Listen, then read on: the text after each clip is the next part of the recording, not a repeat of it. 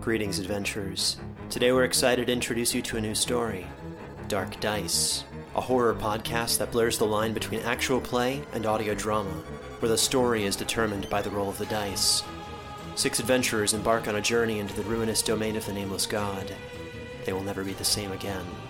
One of the players is not what they seem after a doppelganger, a creature that can assume the form and voice of whatever it kills, infiltrates the team.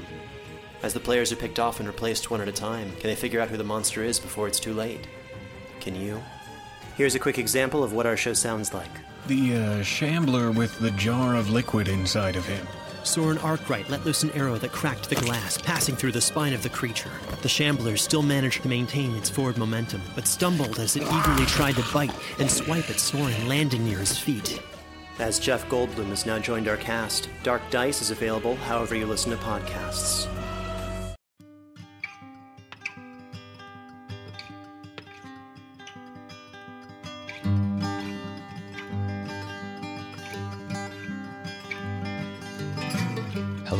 Welcome to the Drabblecast, episode 71. The Drabblecast is a weekly flash fiction podcast magazine that brings strange stories by strange authors to strange listeners, such as yourself. I'm your host, Norm Sherman. Some are born, even bred, for the battlefield. Their whole lives dedicated to one unholy purpose bloody, gruesome combat. Though many compete, in the end, only one is left standing, or flying, or swimming, or teleporting. Who would win in a hypothetical fight to the death? A giraffe breathes fire, or a flying grizzly bear with giant bat wings? A solar powered polar bear, or a panther that spits acid? We argue.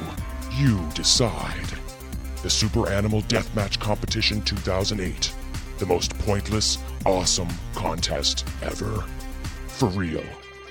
Brought to you by the weirdos at the Drabblecast. Go to www.drabblecast.org and click on Mega Beasts. That's right, it's that time again the Super Animal Deathmatch Competition. This year we're taking it to a whole new level and a whole new feed. Here's how it's going to work this year. We'll have a plethora of battle enhanced, rage fueled super beasts that will compete in five rounds. The preliminary round will start this weekend with a laundry list of your favorite critters pre battle enhancement for you listeners to pick from. You pick six, we tally the votes, and toss the winners into the animal augmentation machine and set them up for round one, two weeks from today. The shows will include a recap of the animals battling and then a heated, possibly drunken debate about which one would win, involving myself and co editors Luke and Kendall, along with special guests. Listeners will also be able to call in and leave a message trying to sway voters. Bo Kaier will be returning this year to draw the Mega Beasts. If you saw his artwork for last year's competition, you should be just as excited about that as I am. So, yeah, we'll have more information on the competition later. But for now, check the website later this week and vote for which animals you want to see compete. For those of you who don't give a telekinetic 12 pound mecha rat's ass about any of this, no worries. We started a new feed so that this won't interfere with the main show very much. And speaking of the main show, let's get to it. Our Drabble story this week is called Boys Will Be Boys by Alex Moisi. Alex is a Romanian born college student living in Illinois. We ran his Drabble, Monsters, in episode 66, and are happy to have another 100 word nugget of delight from him. So, Drabble time.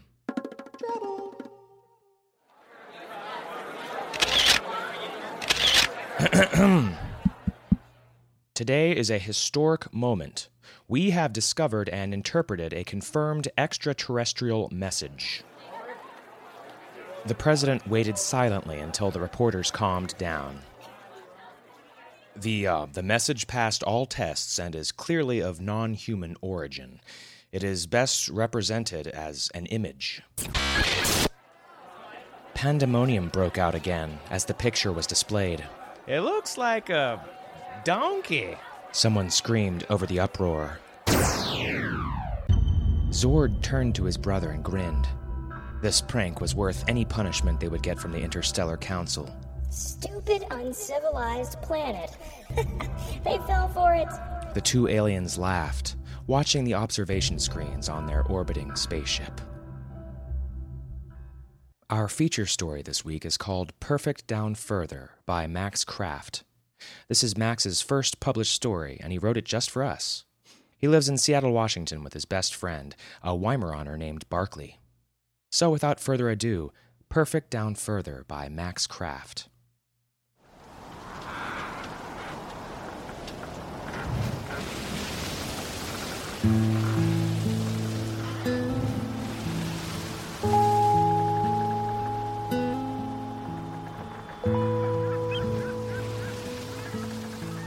His ears perked when he heard it.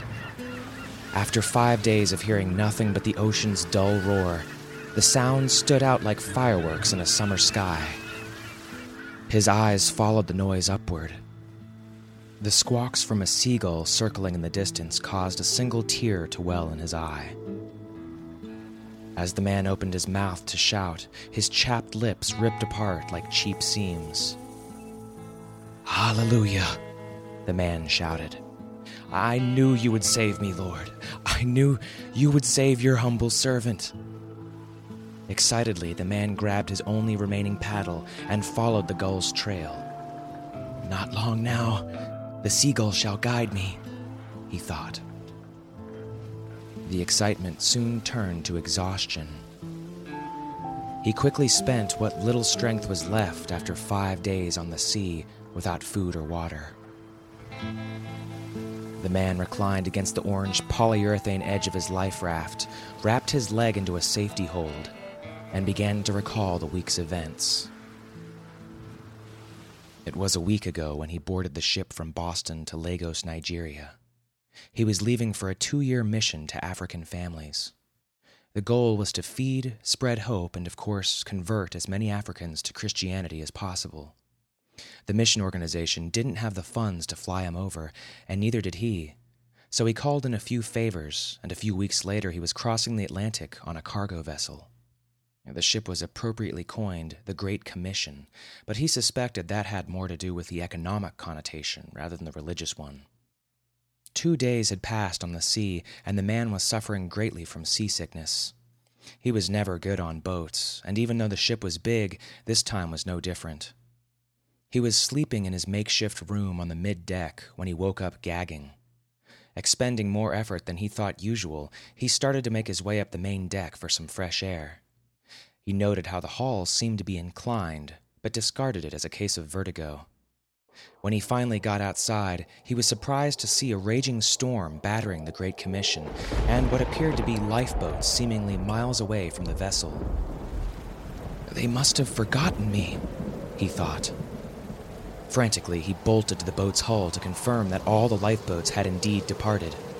He began to panic, but a fiercely cold wind sent a sobering shiver down his spine. The Arctic blast briefly made him question his location before his required safety briefing flashed into his mind. Heart pounding, he ran back into the cabin that housed the emergency equipment and returned to the deck with the life raft in hand. After securing his life vest, he inflated the raft as he dropped it over the side rail. Spying what he estimated to be a 30 foot drop into the raft below, he said a quick prayer, crossed his arms over his chest, and jumped. His head landed first into the mostly inflated raft with a marked thud. There must be an easier way to do that, the man thought, before drifting into unconsciousness.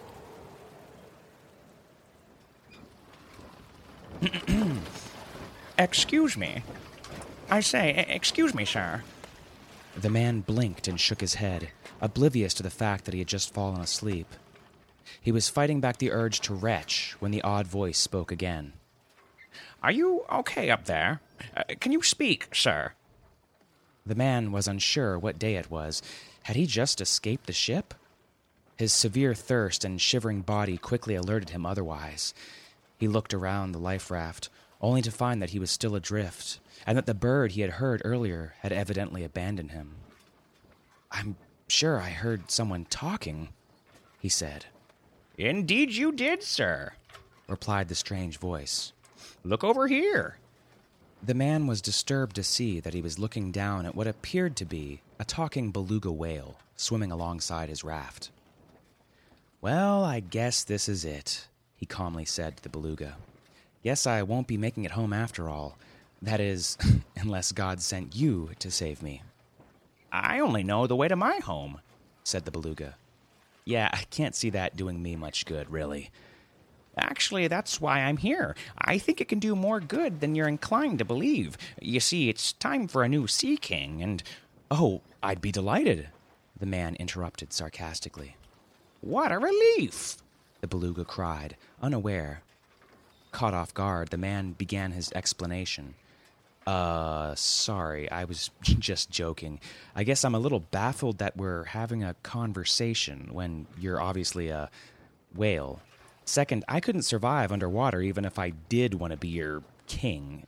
And third, and most importantly, why would I want to live with a lot of fish and seafood?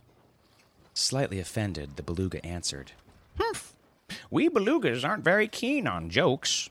We don't spend a lot of time talking to land beings. In fact, you're my first. But I am indeed serious. Belugas are the heralds of the Sea Kingdom. It's our job to find a new king.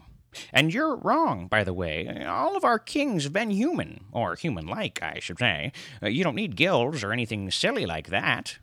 That's nice, the man responded blandly. But you still haven't really told me why I'd want to live with a bunch of fish. I mean, I bet I bet you don't even have narwhals down there, do you? The man stated playfully. I mean, how could I have a respectable kingdom without narwhals? Uh, actually, I can't even remember if they're real or legend. My brain isn't what it was a few days ago.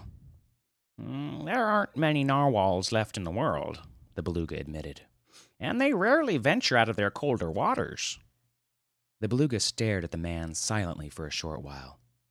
Apparently convinced that the man was just interested in conversation and teasing, it began to say goodbye. I'm sorry to have bothered you. I guess you're more content to float here until your death. The man was stunned by the bluntness of the whale and the possibility of his impending death mentioned in such a matter of fact tone, from the mouth of a beluga, no less. I'm I'm not dying here, the man asserted. God will rescue me. I'm his servant, and he remembers his servants. Oh, come off it, the beluga snapped. The man's eyes widened at the remark. The king told me stories of land beings and their beloved gods and how they can do no wrong, yet the land persistently struggles with disease and famine and war.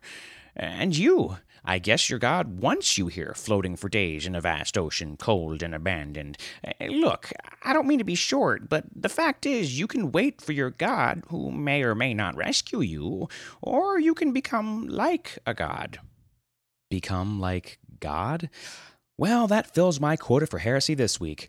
I presume I'd become immortal, too, and perhaps even transform into a merman. Become like a god, the beluga corrected. You won't become like a merman, I'm sorry to say. While that would really endear you to more of the kingdom, I'm afraid that just isn't possible. Oh, and, and, and neither is immortality. Not even the seas are immortal, after all. One day they too will dry up. But if it makes you feel any better, you will live for a very long time. Much longer than normal humans, in fact. I've only known one king during my entire lifetime. It might surprise you to know that there have only been four kings in the history of the sea uh, Poseidon and Neptune, I'm sure you've heard of, and, and two guys, Orin and Arthur. This is quite a big event, you see. Is that right? The man asked, interested.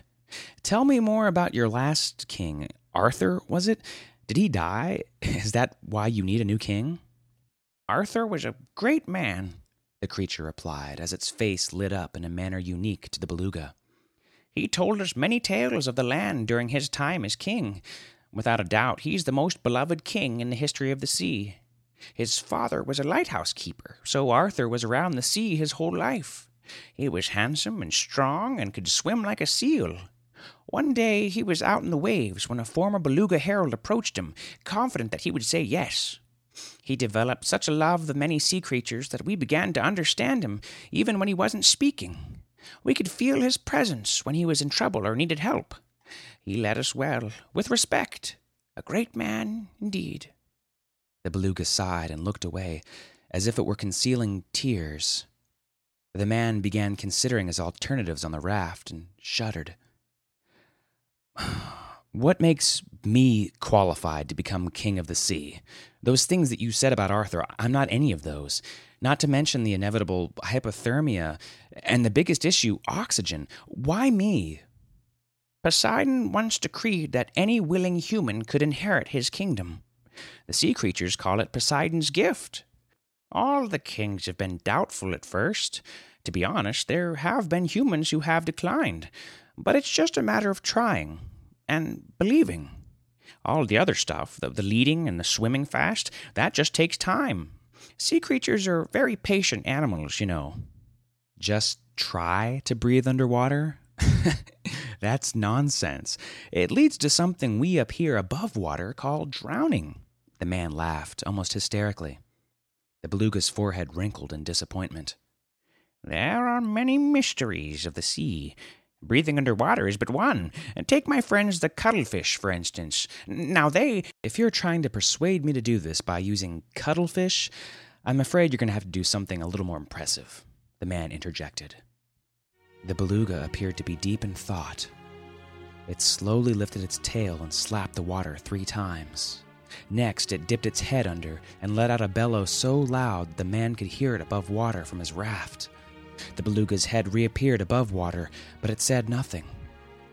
Moments later, the sea began to part in front of the raft. The man peered closer and saw a long, sharp horn pierce the surface of the sea.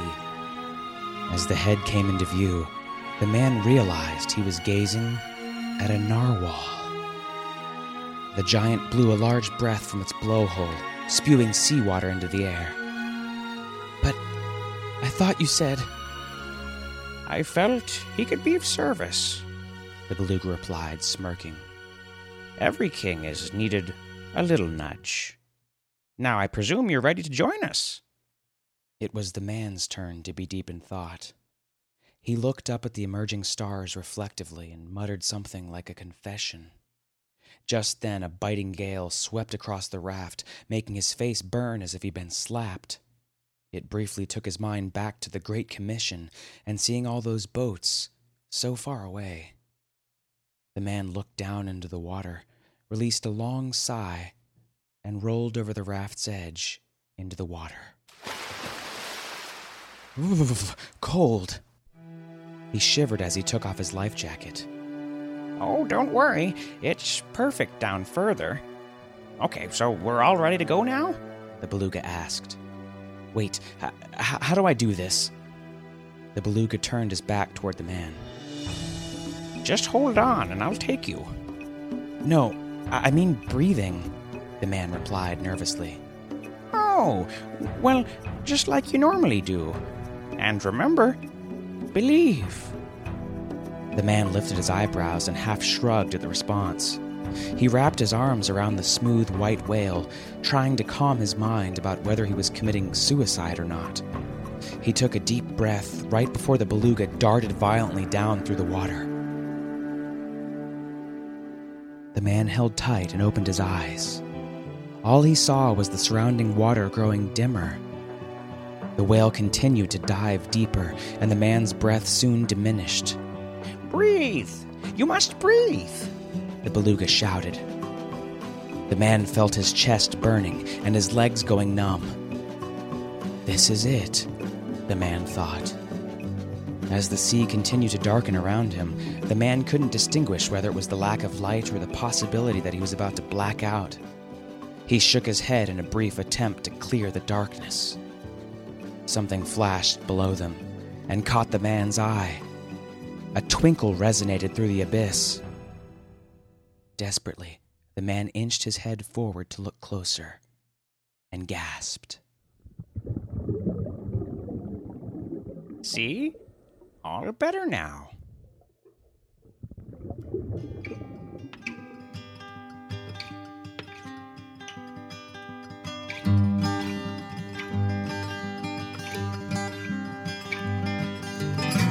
Well, that was our story.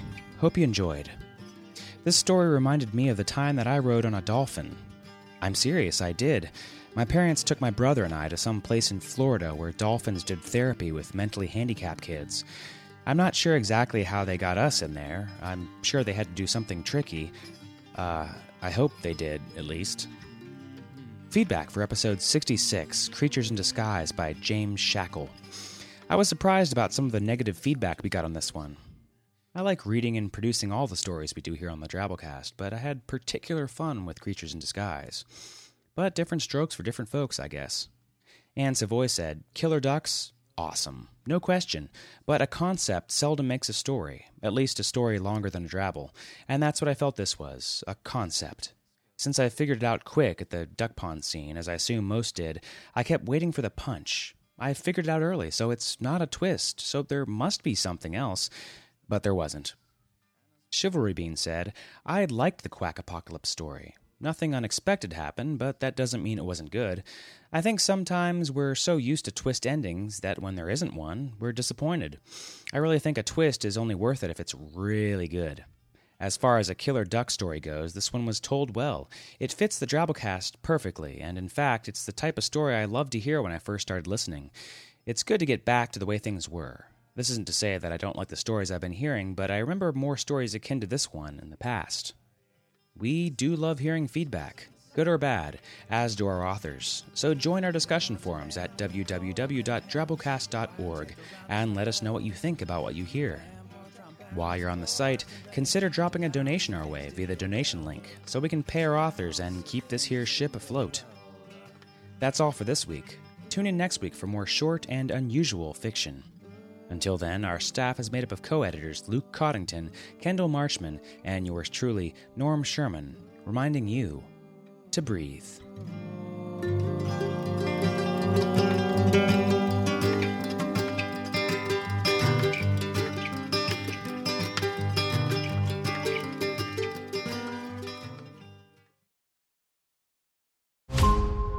Five minutes, a transplant candidate dies while waiting for a compatible heart, liver, or kidney. Imagine a technology that could provide those life saving transplant organs for a high price, and imagine what a company would do to monopolize that technology. On a remote island in Lake Superior, a team of geneticists unlocks this holy grail of medicine by reverse engineering the genomes of all mammals, creating an animal with organs perfectly suitable for human transplantation. They envisioned a docile herd animal, but one team member had another, darker vision. This ancestor is anything but docile.